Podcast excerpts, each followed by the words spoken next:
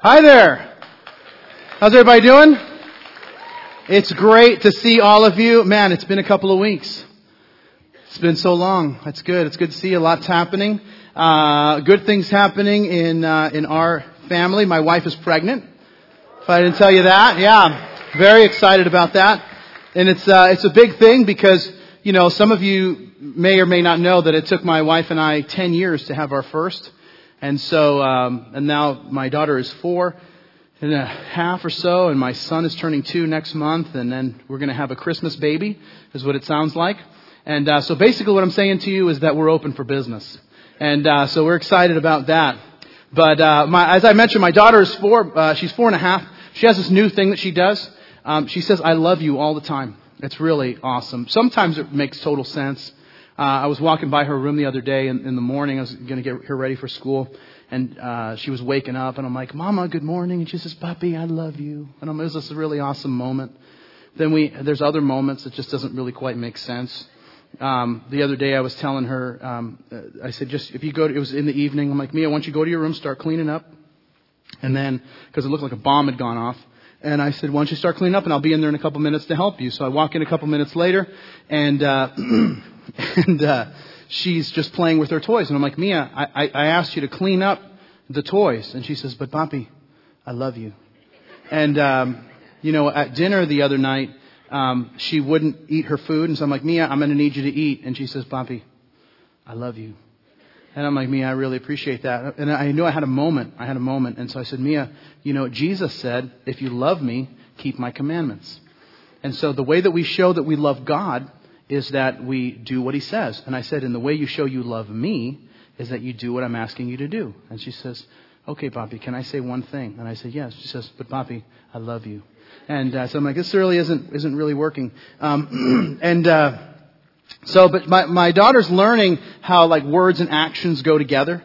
Um, cause she, she's learned, uh, we've taught her, um, you know, all the fruit of the Spirit, you know, in Galatians 5, so she knows love, joy, peace, patience, kindness, goodness, faithfulness, gentleness, self-control. I mean, she's, she's got them all down. But she's got, like the other day, she recited to me all nine fruit of the Spirit, and then, um, her brother had taken her juice, uh, and started drinking her juice, and then, so right after, so imagine, she says to me, I'm like, Mia, what are the fruit of the Spirit? Love, joy, peace, patience, kindness, goodness, faithfulness, gentleness, self-control. Xander, you took my juice. Bang! And whacked him across the head. And I'm like, Mia, listen, like two of the fruit of the Spirit is like love and gentleness. Alright? So, I, you, you know it. You know them, but you gotta know them. Like, do them. Right? And so she, I said, so now, why don't you, one of the fruit of the Spirit is love. Why don't you show Xander that you love him? So she comes over, she hugs him, and she says, I love you, big boy, but don't ever take my juice. And so we're working, we're working. Uh, but like what she struggles with at four, most of us will struggle with all of our lives, and that is this, is having our words and our actions match. Um, once again, we, we want our words and our actions to match, and, and for the most part, I think that it, it happens, but I think if we were really honest, there are areas of our lives where the thing that we really want and then what's actually happening are two different things. And so, we try to find something that will help that. That is the, for us who we currently are to be the person that we really want to become. And so, we'll try to find something external and a lot of times, um, that's kind of what culture offers us is something external, whether it's a new gadget, a new relationship, a new experience, to, to show us like, hey, this is what will make you become the person that you want to be. Essentially, the idea is something external is what will bring, uh, uh, bring the internal change that you want. What the Bible teaches is actually the exact opposite of that. Uh, that it's not something external that creates an internal change. Instead, what the Bible teaches is that there's something internal that changes, and that's what begins the process of transformation that works its way outward. It's like something happens inside of us, and then there's this chain reaction that works its way out. And so the question is, if we know that, why is there a disconnect? The reason there's a disconnect is because we all struggle with this thing called sin, right? We're, we're all sinners, um, and you know most of us uh, you don't have to actually be told that you're a sinner. All of us are, and if you don't, just like watch your actions for the next like 20 minutes, and you know you'll figure it out. I'm sure we'll do something. And uh, and, and it, it's it's sin that creates the disconnect. It's sin that causes us to recite the fruit of the spirit and then whack our brother in, in the head, so to speak. Um, and so the question is, how do we experience victory over it? Especially if you're in a place in your life where there's like one particular thing that you just struggle with and the one particular thing that just kind of keep, seems to just keep eating your lunch over and over and over again. It's like, what is that? And sometimes we look to like an external factor or something that'll kind of do the, the, the behavior modification and, and, and, it doesn't work real well. But what really needs to happen is something internal that will, um, that will just change things. And here's what I mean. I talked to a woman several years ago um, who had smoked for years, and she quit in one day. And I mean, you know, for someone who had smoked for, I don't know, 15, 20 years, and then she quit in one day. And, and I, she was talking to me about it, and I said, well, how did this happen?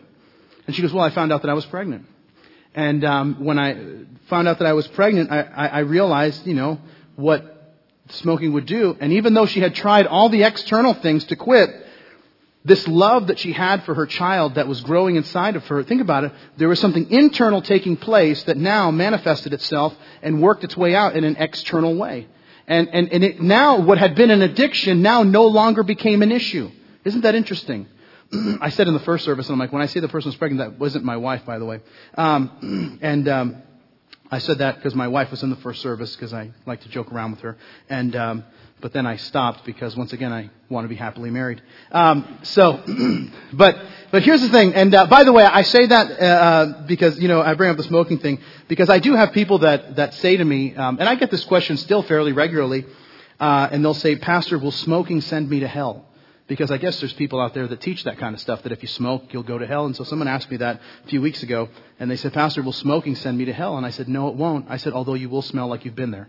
Um, so um, it's a good joke, but I never get to use it.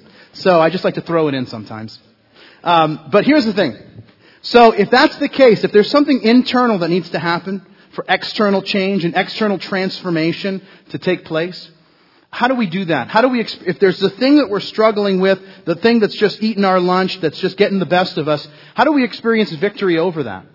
Well, I believe that in, in Romans chapter 6, and I would invite you to turn there if you would, uh, to Romans chapter 6, what we're going to find is Paul, in many ways, is essentially going to say the same thing, and he's going to say it in three different ways. And we're going to look at it from these three different uh, angles, but essentially talking about, about the same thing, teaching us how the gospel can actually um, teach us to have victory over whatever it is that we're struggling with, whatever it is that seems to be getting the best of us. And so that's where we're going to begin in chapter 6 of Romans in verse 1. Here's what we read. It says, What shall we say then? Shall we continue to sin that grace may abound? Certainly not. How shall we who died to sin live any longer in it? Or do you not know that as many of us as were baptized into Christ Jesus were baptized into his death? Therefore we were buried with him through baptism into death, that just as Christ was raised from the dead by the glory of God the Father, that we also should walk in newness of life. Now, if you pause there and give me your attention, here's the first thing I want to share with you is that victory comes through understanding my new identity. It comes through understanding my new identity. Now, here, here's what I mean by that. Um, a few years ago, this is before Carrie and I had kids, um, we went into Target, and actually it was this Target right here up the street, and um, someone walked up to me and said, uh, "Excuse me, sir, would you be able to tell me where the light bulbs are?" And I said, "Yeah." So if you go down this corridor, you're going to pass the toy section, you're going to get to close to the automotive, and you're going to hang a left. It's going to be a couple rows, uh, but on the right. Hey, thanks so much. Then someone walks over to me, and and um, this is probably a few ten minutes later or so. We're still walking around the store, and, and somebody walks up to me and they said, "Sir, do you know if you have this in another size?" I'm like, "I don't know." And I'm like, "You know, why don't you ask that guy? You know, he works here." I'm like, okay. And um, Anyway, I kid you not, a few minutes later, someone walks over and says, um, Sir, could I get a price check on this? And I'm like, Listen, I don't work here. And, uh, and, and then the lady says to me, she says, Well, it's, I just, sorry, I, I saw you wearing the red polo and the khakis, and I just figured that you worked here. And, uh, and I look down and I'm like, I'm dressed like a Target employee. And, um, and, and, and it, that's when it all made, like, um, you know, you ever have like that moment, like, now it all makes sense. You know, all this, the bulbs, the price check, you know, all of this makes sense. Um, and, and uh, now the interesting part is I actually used to work at your work at Target when I was in high school, so I was still able to provide excellent customer service. Um, but but here's the thing, right? And this is the thing that that that is the important part is that just like how the polo and the khakis, right, um, give you a sense of identity, right? They, they say that that's the identity of someone who works here. In the same way, listen, here's what, here's what the distinguish, it's a distinguishing mark. In the same way, baptism is, is a distinguishing mark of a follower of Jesus. And um, that's what, when he talks about, Paul does in the first few verses of Romans 6, when he talks about understanding our, the new identity that we have as followers of Jesus, he actually uses baptism as the illustration to, to show us that this is how we've gone from an old life now to a new life. Now, why is that? It's because baptism is a picture of what happens when someone comes to know Jesus. They go into the water, and as Romans says, they go into, into the water identifying with Jesus in his death. Then they come out of the water identifying with Jesus in his resurrection. And so please understand that uh, baptism is not salvation. Baptism is what people who are saved, people who have come to know Jesus, this is what they do. Being baptized does not mean that you're a Christian. Uh, in, in fact, you can get baptized a hundred times and it not have any effect. Instead, it's when someone says, Jesus died for me, I believe that. He died so that I could be forgiven. And that, that, and so it's believing the gospel that Jesus died, that he was buried, that he rose again according to the scriptures, that that is what saves a person. But what ha- then, then what's the significance of baptism? The significance of baptism is, is that it actually is a outward representation of what's happened inwardly. That's why every Christian gets baptized because baptism is not a great suggestion or a good idea. It's a command of Jesus. In fact, in your notes, in Matthew chapter 28, this is before Jesus ascended to heaven, he said these words. He said, All authority has been given to me in heaven and earth. Go therefore and make disciples of all nations, baptizing them in the name of the Father and of the Son and of the Holy Spirit, teaching them to observe all things that I have commanded you, and lo, I'm with you always, even to the end of the age. Disciples of Jesus are commanded to be baptized. So when you come to know Jesus, I mean, it's pretty close to the top of the list of what does God want me to do now? One of the things is uh, to be baptized. And baptism is one of the things that separates the fans of Jesus from the followers of Jesus. It's the difference between dating and, and, and marriage, right? Um, just like how a wedding ring is the outward symbol of an inward commitment that you've made. In the same way, what baptism does it, does the same thing. It's an outward picture of what's already happened to you inwardly.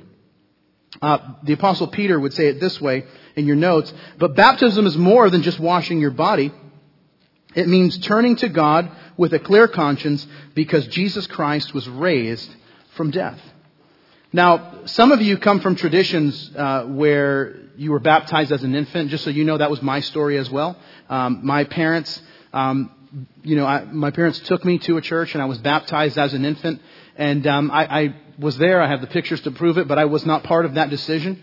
I was I was very very young, and um, but there comes a point in time. I became a Christian when I was 19 years old, and so that was three and a half years ago. Um, no, uh, I, I became I, I became a Christian at age 19, and um, and at, when I became a Christian, I started reading what the Bible says about baptism, and I made a decision that I needed to be baptized because I needed the decision to be mine. Because one of the things that you look at is throughout the scriptures, there's no infant that actually ever gets baptized. It's always people of their own volition. It's people making up their own mind to be baptized. And so, um, so what happened was is that I realized like I needed to make this decision for myself because infant baptism spoke a great deal about your parents' faith. But when you decide to follow Jesus and go into the water, it speaks a great deal about your faith and the decision that you've made to follow Jesus. And I've always asked, I've asked this question, especially when I was a younger Christian. I always thought like, why does, why baptism? Like, why would he require baptism as opposed to something else? And, um, I mean, obviously there's symbolism, there's significance to it, uh, to going into the water and what water symbolizes and all that. But I think there's something even more basic. And that is this, that baptism is simple. Um, it, there's, there, you know, I mean, anyone has the ability to be baptized. Um, because if we had come to know Jesus and he had said, I want you to go climb this mountain, I want you to go slay this giant, I want you to go on this trek on your knees for so many miles, listen, we would do it. Because God asked us to do it. But instead, here's what he says. Listen, I've done all the hard work. Here's what I'm going to ask you to do. I'm going to ask you to be baptized. And as a simple act of obedience. And here's what, why I think it's so important If you're here and maybe you became a Christian over the last year and maybe you haven't made that decision, can, can I just encourage you in something? To make the decision to do it. In fact, on the back of your connection card, you'll see that we're having a, a, a baptism in July. You just decide, check that off. I'm going to do this. And here's why this is important for, for each of us. Um, if you have come to know Jesus and, and you haven't made the decision to be baptized and you just keep putting it off, well, I'll get to that when I get to that. Here's what's going to happen. You're going to get very used to disobeying God. Well, God, I became a Christian and then God wanted to be baptized, but I said no. And then I wanted, then God asked me to do something else and I said no. And then I just kept putting it off. And then you know what happens? You get to this place where many Christians are when they say, I don't know what God wants me to do. I don't know what God's will for my life is. When here's really what essentially it came down to. What it came down to is God has told you some things to do. We just didn't do it. And so we, we, we, get into this like pattern of, of disobedience when really what God wants us to do is listen, it's something really simple. So just go ahead and do it.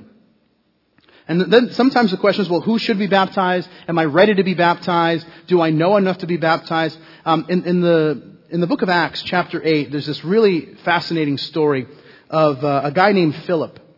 And Philip is a disciple of Jesus, and God calls him to go down to the southern area of Israel. Um, and as he was going down to the southern area of Israel, he, he sees this chariot. Um, and he sees this guy kind of sitting in, in, in the back. And, um, and he walks along, and it, it's, it's a guy who's he's an Ethiopian eunuch. And um, the guy is actually on his way back. He had gone up to Jerusalem to worship at a feast, hadn't really found what he's looking for, and he's on his way back, back to Ethiopia where he's from. And um, Philip is walking by, and God tells Philip, I want you to go talk to this guy. Well, as he gets near the chariot, he hears this guy reading the scriptures out loud, and he gets to this place in the book of Isaiah that's talking about Jesus. And then basically, essentially, he's like, Hi, can I help you? And um, the, the eunuch says, Hey, do you know anything about the Bible? You can help me out with this? And he says, Yeah, well, well, what is it? And so he reads this whole thing that he was led like a lamb to the slaughter in Isaiah 53, which is speaking of the crucifixion of Jesus. And look at what, listen to what happens as I put this in your notes in, in Acts 8. It says, Now, then Philip opened his mouth, and beginning at this scripture, he preached Jesus to him. Now, as they went down the road, they came near to some water. And the eunuch said, See, here is water. What hinders me from being baptized? And then uh, Philip said, If you believe with all your heart, you may. And he answered and said, I believe that Jesus Christ is the Son of God. And so he commanded the chariot to stand still. And both Philip and the eunuch went down to the water, and he baptized him. You see, what does it take? Do you have to know everything about the Bible? Do you have, here's what it is. You've come to know Jesus. You believe that Jesus is the Son of God. You believe that Jesus died for you that God raised him from the dead and that he died for your sins. Listen, that place is the place where it says, that's it. That makes you a Christian. If you're a Christian, you go into the water and uh, you get to that place of obedience of being baptized. And so if you haven't made that decision, let me just encourage you in the back of your connection card to make that decision. Because if you really want to experience victory and transformation in your life, here's where it begins. It begins by identifying with your new identity as a Christian. And that's why baptism is the perfect place to begin. And the conversation goes on in, in, verse 5, and here's what Paul says. He says, For if we have been united together in the likeness of his death, once again, still speaking of baptism, certainly we also shall be in the likeness of his resurrection. That is when you come out of the water. Knowing this, that our old man was crucified with him, that the body of sin might be done away with, and that we should no longer be slaves of sin. For he who has died has been freed from sin. Now if we died with Christ, we believe that we shall also live with him, knowing that Christ, having been raised from the dead, dies no more. Death no longer has dominion over him. For the death that Christ died, he died to sin once for all. But the life that he lives, he lives to God.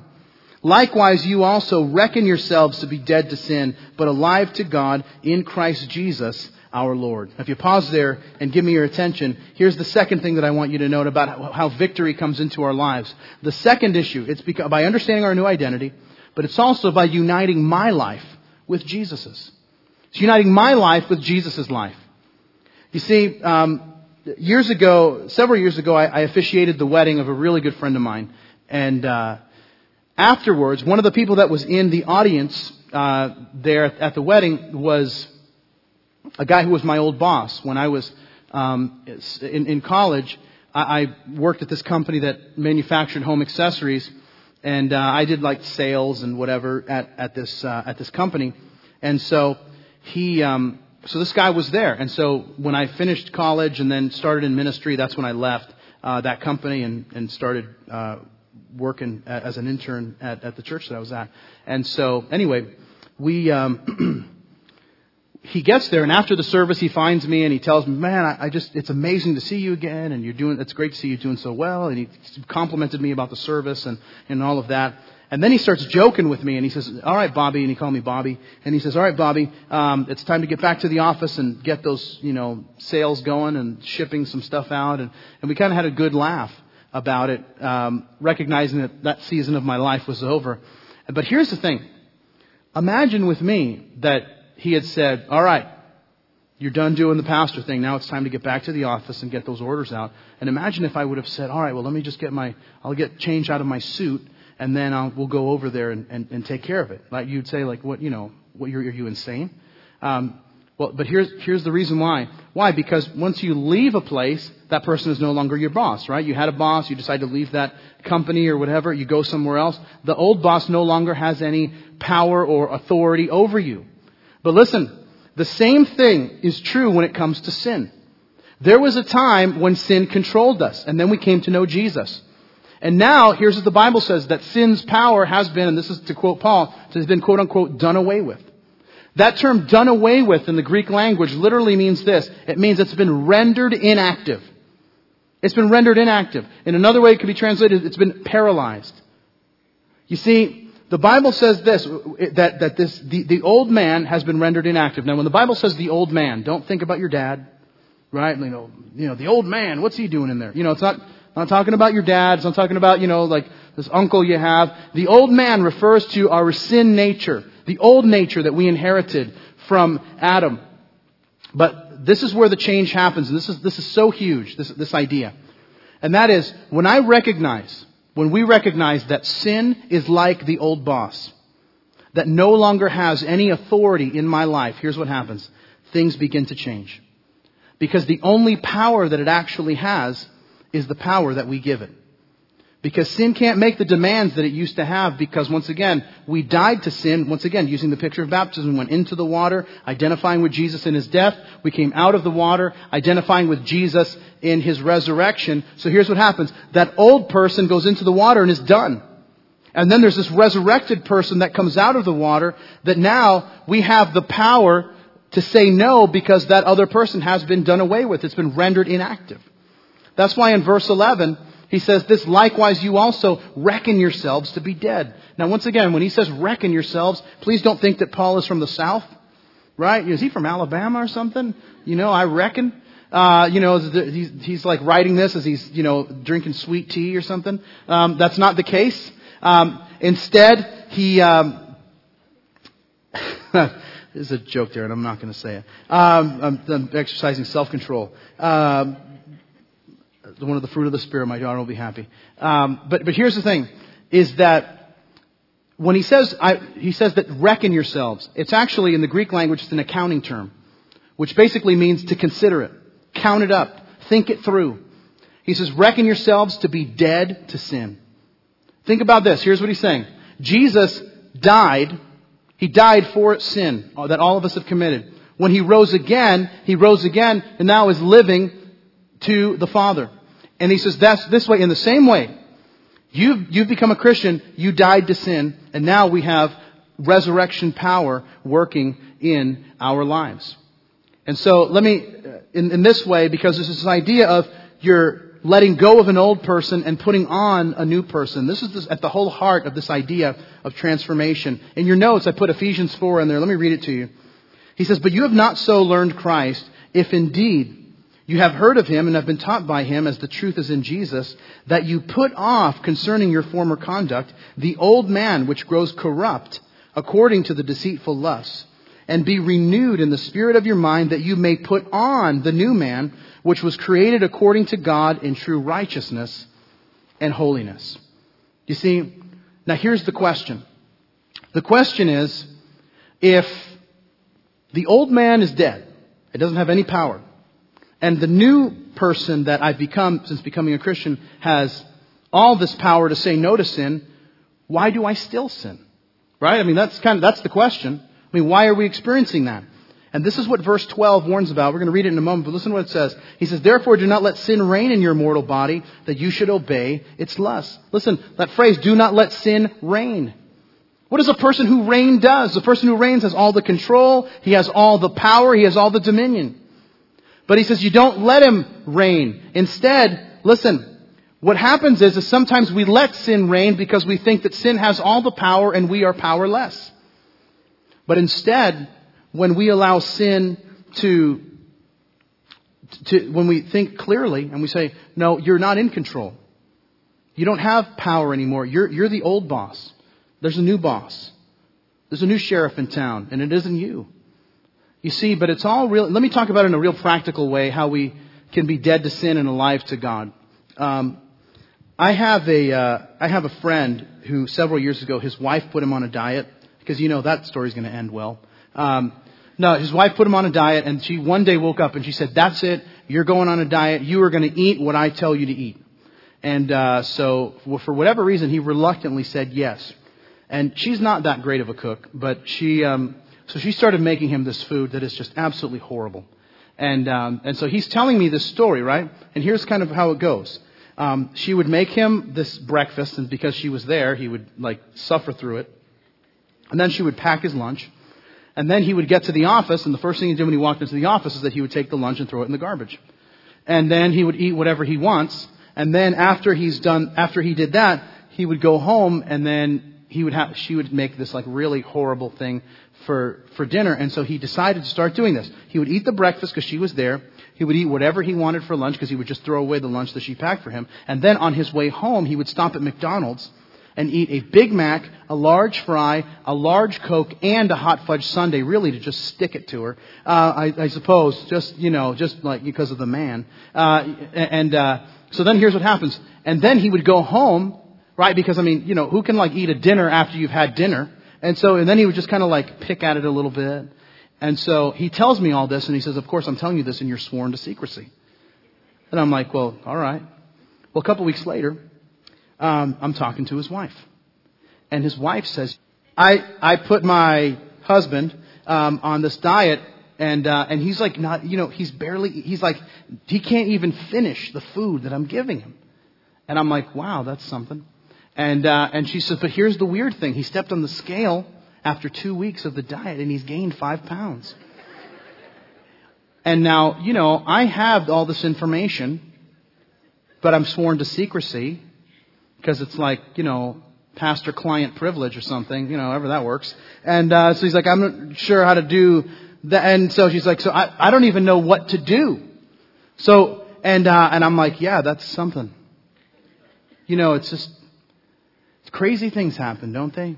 And, uh, and she's like, what do you think it is? And I'm like, who am I, you know, to say really what happens on the way home? You know, I don't know. And, uh, and so, but here's the thing. Now here's, here's the point that, that I'm making. Because he was feeding one appetite, he had no appetite for something else. And listen, in the same way, if you say, I want to be dead to sin and alive to God, here's what you've got to do. You've got to feed one appetite so well so that you have no appetite for the other thing. Um, uh, Native Americans have this story that they that they tell. Um, they teach their kids this about um, kind of the good and evil that's that's within us. Um, the way they teach it is that um, every person has two wolves living inside of them. And so this is usually like the older uh, family member teaching younger kids about, you know, why people do good things or bad things. And he says, well, every person has two wolves living inside of them. And so the kids will naturally ask, well, then who, which wolf uh, will win? And, uh, and, and the, the older one will say, well, the way to silence the evil wolf is to only feed the good one. And essentially that's what Paul is saying when he says, listen, here's the key. Be dead to sin and alive to God. The way that we are dead to sin and alive to God is to actually feed on the things that make us spiritually strong. And to fast, essentially, from the things that make our evil desires and flesh strong. Um, and so, and, and, listen, many of us know what those things are. Listen, many of you, you, you come to church here, you attend here, and I, and I commend you for that. But listen, when you're here, be here. When you're here, make sure you bring your Bible with you. So that when I reference a verse, say, man, I'm going to circle that. I'm going to underline that word. When I, he says, hey, when I mention a word from the original language, I'm going to circle it I'm going to write it on the side. I'm going to highlight that verse. I'm going to write, I'm going to have a notebook with me and write some notes down so I don't forget what it is that, that I've heard. You know, what'll, what'll, that'll, that'll feed your spirit. What'll feed your spirit? Listen, if you just take a few minutes every day, I'm not talking about reading the whole Bible in an afternoon. I'm saying you take like 10 minutes when you wake up and you say, I'm just going to pray and I'm going to read something out of the Bible. You say, I'm just going to read one chapter a day. You do that, then start then. And you get on a, on a reading plan. Maybe it's a reading plan that says, I'll read through the whole Bible in a year or two years. But here's what happens. The point is, it's not the, the, um, it's not the duration.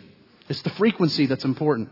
So it's not like, well, it's, but I read for an hour yesterday and then, but I, I didn't read anything for the next three months. No, instead, you're better off reading five minutes a day than, than just, you know, kind of binging on, on one day because the key is this, and this is what I've seen over and over, is that if you will just take a few minutes, and in those few minutes every day, you'll just read something from the scriptures and ask God to, to work that in your life. Here's the thing that will happen. What will happen is, is that you will focus and you'll find God allowing you to use those verses and those verses you will hide in your heart and never forget. And that will begin to now feed you spiritually and build you up spiritually.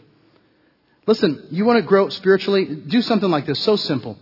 You're talking with somebody and uh, they're going through a tough time. A lot of times we'll say this. We'll say, hey, you know, I'll pray for you. But instead of just saying, I'll pray for you, what if you did this?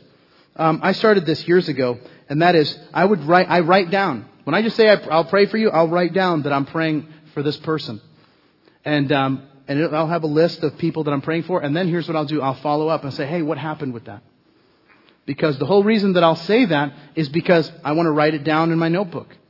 And I'm telling you, you want something that will supersize your faith. I mean, this is like faith steroids. If you want to like grow, um, you know, in, in, in your spiritual muscles, you start asking yourself, you start asking people that you're praying for, hey, I was praying, um, I was praying for the job situation. What happened? Oh, you're never going to believe what happened. You, you know, we talked the next day, this and this and this and this, and whoa. And then you talk to somebody else, say, hey, we, I was praying about this thing in your family. What happened? Oh man, you're not going to believe what God did. And what, you know what happens? You start seeing this connection that I start praying and God starts answering. And I start praying for something else and God starts answering. I start praying and God starts answering. You know what you realize? Hey, this whole prayer thing actually works. Hey, this whole thing of, you know, you call on God and God says, hey, I'm here for you. I'm, I'm ready to meet the need. And then you start building up your spiritual muscles to the point where now, when something goes wrong, you, your first inclination is not to just kind of take matters into your own hands. Your first matter, your, your first course of action is to say, you know what, let me pray and get some perspective. So I know what exactly is that God wants me to do. Listen, it's a simple thing where you say, now I'm not operating and responding in the flesh to everything that happens. Instead, I'm operating in the spirit because my spiritual muscles have been built to such a degree that now the fleshly muscles can't stand a chance to it. Because whichever one you feed will get stronger. And whichever one you deny will get weaker. Well, look at how he, he ends this. The same point that he continues. Look at verse 12. It says, Therefore do not let sin reign in your mortal body that you should obey it in its lusts. And do not present your members as instruments of unrighteousness to sin. But present yourselves to God as being alive from the dead and your members as instruments of righteousness of God. For sin shall not have dominion over you, for you're not under the law, but under grace. What then? Shall we sin because we're not under law, but under grace? Certainly not. Uh, do you not know that to whom you present yourselves slaves to obey, you are either that one slaves to obey, whether to sin leading to death or to obedience leading to righteousness? But God be thanked that though you were slaves of sin, yet you obeyed from the heart that form of doctrine to which you were delivered. And having been set free from sin, you became slaves of righteousness. I speak in human terms because of the weakness of your flesh. For just as you presented your members as slaves of righteousness and of lawlessness, leading to more lawlessness, so now present your members as slaves of righteousness for holiness. For when you were slaves of sin, you were free in regard to righteousness. And what fruit did you have then in the things in which you are now ashamed? For the end of those things is death. But now, having been set free from sin, and having become slaves to God, you have the fruit of holiness, and to the end, everlasting life. For the wages of sin is death, but the gift of God is eternal life through Jesus Christ our Lord. Now, if you pause there and give me your attention, here's the third one. It's that victory comes through presenting myself as God's slave. Presenting myself as God's slave. Now, I understand that this is so odd in our culture because we tend to view uh, this, this idea of slavery through the lens of uh, understanding, you know, slavery in America. But that is not the biblical understanding of, of slavery. The Bible does not condone slavery like we saw in America, um, but slavery was a reality in the Roman world in which the Apostle Paul was writing and in which the New Testament was written. Um, history tells us that um, upwards of there were, there were upwards of 60 million slaves in the Roman Empire, which is about one out of every three people in the Roman Empire. The difference is now in in in in, America, um, slavery was based on race and it was for life. In the Rome in Roman culture, every race had slaves and every race were slaves. Once again, um, in America, it was based on um, a, a, a, particular race and it was for life. Uh, in the Roman Empire, slavery was based on economics. Um, and the, the issue was this. If someone if, if you owed someone a great deal of money, much more than you could repay, there was no chapter 11. You know, you weren't calling an attorney to file for bankruptcy. In the ancient world, there was none of that. You had a debt, you paid it. That was it. And you figured out a way to do it. But if you had a debt that you said it was just more than, than you would be able to bear, you would go to the person to whom you borrowed this money or owed this money, and you would say, here's the only thing that I can offer is myself. And so here's what I'm willing to do. I am willing to make myself your slave. Essentially, I'll make myself your employee. But instead of you paying me, for the, we will create a season of time, three, four, five, six years, to which I will be your slave, and then I will pay back all that I owe you. But, but at the end of that time, I am now free. So it wasn't for life, it was for a particular period of time until someone had set, uh, had paid the debt that they had. In the Eastern world, there was this understanding, even though the concept is a little foreign to us.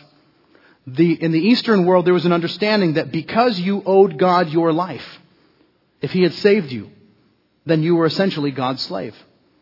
And this idea is rooted in, uh, in the first commandment. And I put the first commandment in your notes. Uh, it says, I am the Lord your God who brought you out of the land of Egypt, out of the house of bondage. You shall have no other gods before me. And the reason that, that this is all tied together is because whatever it is, we all worship something. And whatever it is that we worship, we are a slave to.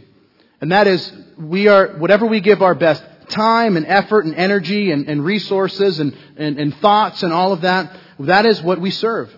You and I are either slaves to sin or slaves to God.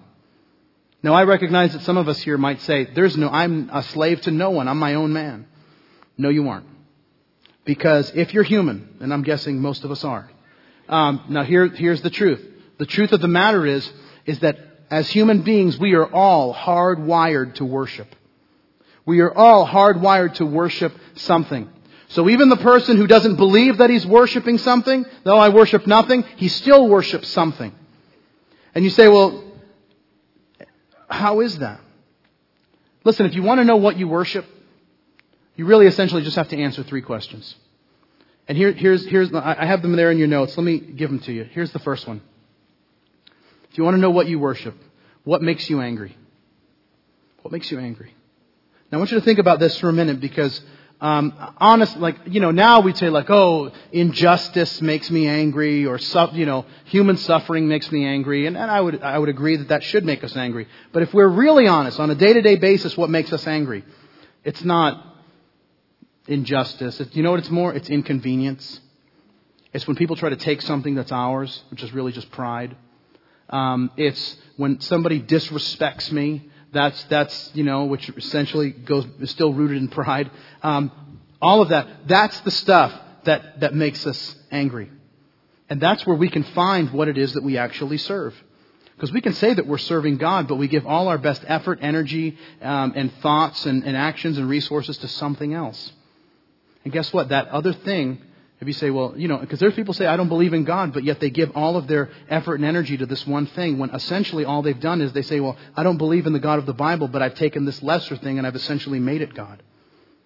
Um, And so that's why whatever it is that makes us angry is what it is that we serve.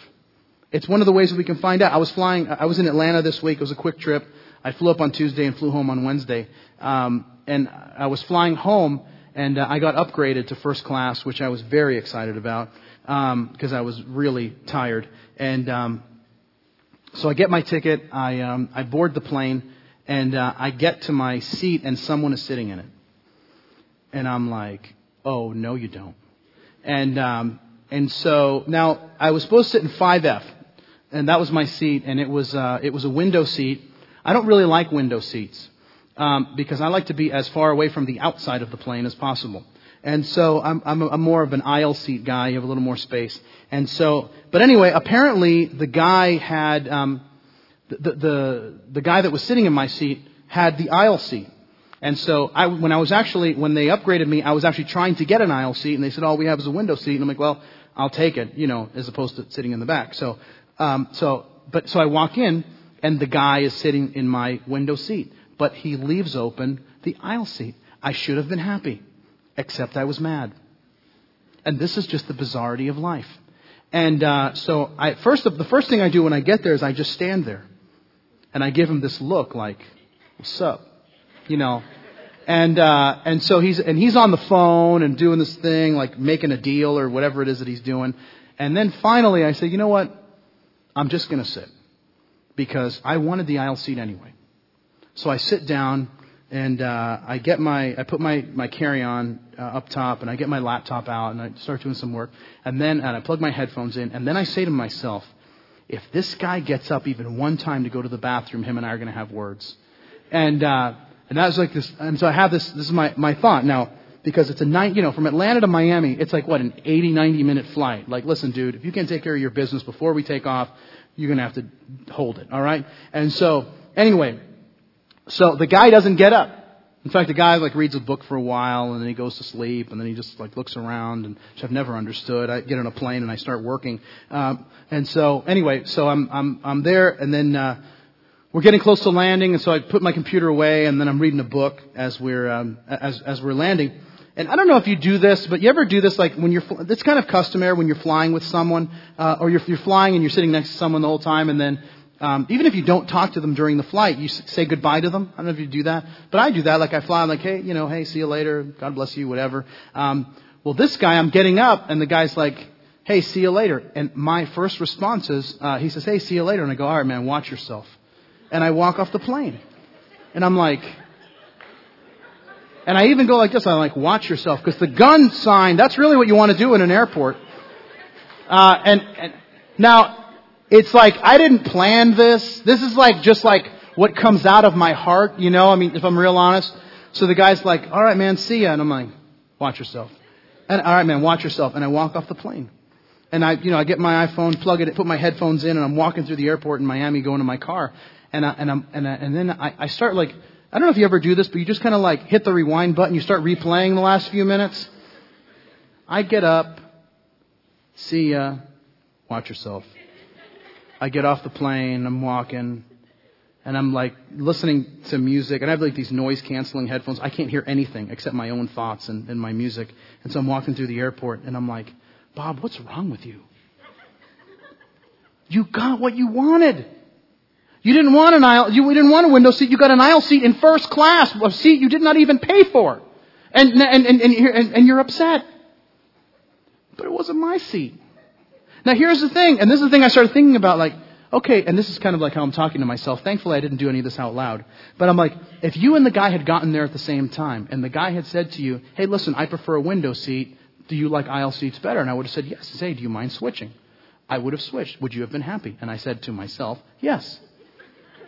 But yet you got in and you still got what you wanted and you're unhappy. And my only response was, but that's my seat. But you didn't even want your seat. You see the deep problems that I have? And my only conclusion by the time I got to my car was, and this was like myself counseling myself, was Bob, you have deep emotional problems. that really, you need Jesus to help you. Um, because you're messed up. And, and, and, this is the whole thing. Now, listen, we all do this. Now you say, well, well, what is that? What makes you angry? Here's what makes me angry. It was pride. It was pride. And like, the, you know, and you think you kind of like kill some of that as you walk with God, and then some of it's still kind of like, whoa, where's that? I'm telling you, I see this all the time. I'm at the gym like two weeks ago. I'm driving in, and the, and the gym I go to, you got to park in this parking garage um, to to get in. And I see two people arguing over the front spot at a gym. Now, I want you to think about the insanity of this argument. Two people get there. Well, I got here first. I should have that. No, I should have that seat. I mean, I should have that, that, that spot. And I should have that spot. And then they're arguing over this. Now think about this. Two people arguing about who should have the front spot so both of them can walk in and walk on a treadmill. And it's like, and I'm thinking to myself as I'm parking, I'm actually walking in, um, because I actually park far away because I don't want people to be near my car. Um, but um, so I'm parking, I'm, I'm, I'm walking in and I hear these two people arguing, and I'm like, what if? I don't get involved in that because there's a proverb that says that a man who gets involved in another man's quarrel is like a person who grabs a dog by its ears. So that's a good one to live by. It's one to grow on. All right. So here's what happens: is that I'm walking by and I'm hearing this argument take place, and I'm like, and I'm thinking, guys, what if you looked at this entire parking lot like a treadmill? And what if you thought of your exercise as beginning from your car? You got out of your car and that's where the exercise began. And, and, and I'm telling you that I'm, I'm watching these two people argue over who should get the front spot so they can go walk on a treadmill. And I'm like, this is the, the epitome of insanity. And, and, and, but here's what it is. It has nothing to do with the spot. It has everything to do with I don't want you to take what's rightfully mine. And it's all rooted in pride. And so that's the first one. Um, and listen, we can say we serve God, but when anything infringes on us, you see, when you take the lower place, and you know, because God said something, right? Didn't Jesus say something about when you take the lower place, right? Humble yourself in the sight of the Lord, and what does He do? He will lift you up. Second question is this, quickly. What are you afraid of? What is it that makes you so anxious that you can't even see straight? You know what we tend to get anxious over? If we're real honest. Money issues. When we're going through a tough financial time and there's a lot more month at the end of the money, and we're saying, how in the world am I going to figure this out? Listen, here's what, here's what really happens is that what we're doing essentially is we've treated money like it's our God. Because we've come to this conclusion that money can do some miracles, and so this is the thing that we serve because that can be what solves all of, of my problems. And, and here's the thing. And a lot of us, if we were honest, we would say, what one thing would bring peace in your life? And that we're in church and we say, oh, Jesus, I want to grow spiritually. But, you know, once again, let's drive like five minutes from here, five minutes from now, and here's what we'll say. Well, what would really help? Well, if I had more money. But do you know, statistically speaking, like people with more money go to therapy more? Why? Because they don't have peace and they're looking for peace in their lives. So oh, I want more money so I can have peace. But do you know that that means you're probably going to end up in therapy? You know the thing is about poor people? Poor people just figure it out. Isn't that interesting? They ain't got money for therapists. You know what they have to do? Just figure it out. You know, and it's like, well, so you had went through this tough time. What happened? I don't know. I just figured it out. You didn't go to therapy? Man, I can't afford therapy. We just work it out here in this house. Like, man, when I was growing up, we didn't have anything, you know. And uh, listen, I remember times when we would have like a mayonnaise sandwich. That's it. What do you got? Bread and mayonnaise. Let's do this. All right? That's what we had. And listen, there's, oh man, I'm so depressed over mayonnaise and sandwich. Listen, you know what you do? You eat the sandwich and you keep going. Right? Now, right? You start doing a little better. There's a, I need to talk to somebody. Well, what happens? Oh, this Grey Poupon isn't bringing what I was hoping it would. You know? Well, there was a time you just had a mayonnaise sandwich and now you got like the gourmet stuff and it ain't doing it for you. Well, are you really going to keep going with mayonnaise, huh? Well, technically Grey Poupon is mustard, but I hear the point. Um, but here's the thing. So I'm telling you, the whole thing is, is this, this thing happens. And sometimes the thing that we're looking to bring us peace, why? Because we're afraid. And the thing that causes us the anxiety is the thing that we're actually worshiping. And here's the last one. Quickly. What makes you sad? I'm not talking about like regular type of sadness. Like something bad happens, you get sad about it. That's normal and natural. I'm talking about the things that bring deepest sadness in your life. I'm talking about despair. Um, you know what? For some, for some people it is, and especially those of you that are single, it's not being in a relationship. That's the thing that brings despair into your life. There's people that they get into a relationship and then the relationship doesn't work out, they break up, and the first thing they do is go find another relationship to be in. Because the thought of being alone seems like a fate worse than death. Why? Because it's not that, oh, I just don't like being alone. No, there's something more to that.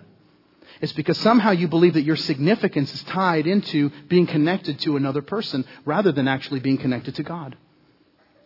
And so, listen, it's the things that make us angry, the things that we're afraid of, and the things that bring sadness and despair into our lives is what we will be able to see. And listen, if we're not aware of this, that there are actually spiritual masters in this life and we ignore them, oh, I don't know what that means. And here's what will happen. We will actually go through life not realizing that we're serving something rather than serving God, and we will be miserable. Because you know what the counterintuitive thing is? Is that when you serve something other than God, because you think it's actually going to bring you freedom, it actually brings you bondage. But if you actually serve God and saying, I'm a servant, a slave of God, you think it's going to bring you bondage, but it actually brings you freedom. Look at your notes, last verse, John 8. He says, If you abide in my word, you are my disciples indeed, and you shall know the truth, and the truth shall make you free. And they answered him, We are Abraham's descendants, and we've never been in bondage to anyone. How can you say you will be made free? And Jesus answered them, Most assuredly I say to you, whoever commits sin is a slave of sin. And a slave does not abide in the house forever, but a son abides forever. And therefore, if the son makes you free, you shall be free indeed. If you want transformation in your life, here's where it begins. It begins in a place of coming to know God. Because when we come to know God and we say, I'm a servant of God, the thing that we had been in bondage before, now the chains are broken. And what we, when we had been in bondage, now we know truth, and the truth sets us free. And that's why verse 23 says this when he closes this conversation. And he says this He says, For the wages of sin is death. The paycheck that we get at the end of our lives for sinning is this death, spiritual death and eternal separation from God. And then in contrast to that, instead of the wages of sin, he says this, but the gift of God. The wages of sin are the gift of God, and it's our choice to make as to which it is that we want. Because if we want transformation and we want victory, then the place that it has to begin from is a place of who it is that you're going to serve. You're going to serve sin, there's wages for that, and it's death. Or you can serve God. And the gift of God is eternal life and freedom. And if you've never made a decision to follow Jesus, then maybe, then, and listen, and you say, I just, I keep making these same mistakes over and over again. Listen, the reason is, theologically, is because we're a slave of sin. Practically, it's because we're in these patterns of behavior. And the only thing that can change that is by changing our focus as to who it is that we're serving. Because naturally we serve ourselves. And that's what we get into the, the ruts and the messes that we get ourselves into. You come to know Jesus. And here's what you'll find is that you actually are now serving Him. And as you take the focus on, we take the focus off of ourselves and we put the focus on Him, this issue and this process of transformation begins. It starts internally and works its way out. And so maybe as we're here and as we close, you say, that's the decision I need to make, the decision to serve God the decision to become a, a slave of God that I might experience real freedom in my life. And if that's the case, then on the back of your connection card, um, there's a, a, spot that says begin a relationship with Jesus. And if, you, if you're making that decision, here's, you, here's a simple prayer. If you just say, Dear God, I'm opening my heart, I'm inviting you in. I thank you for Jesus who, who died for me that I might have life. I want to walk with you, starting now forever. In Jesus' name, amen. You pray a prayer like that in sincerity, not because it's a magic formula, but because it's what's happening in your heart that you want to express to God. Here's what I know He will hear, He will respond, and He will act. And He will begin that process of transformation right now. So let's pray together.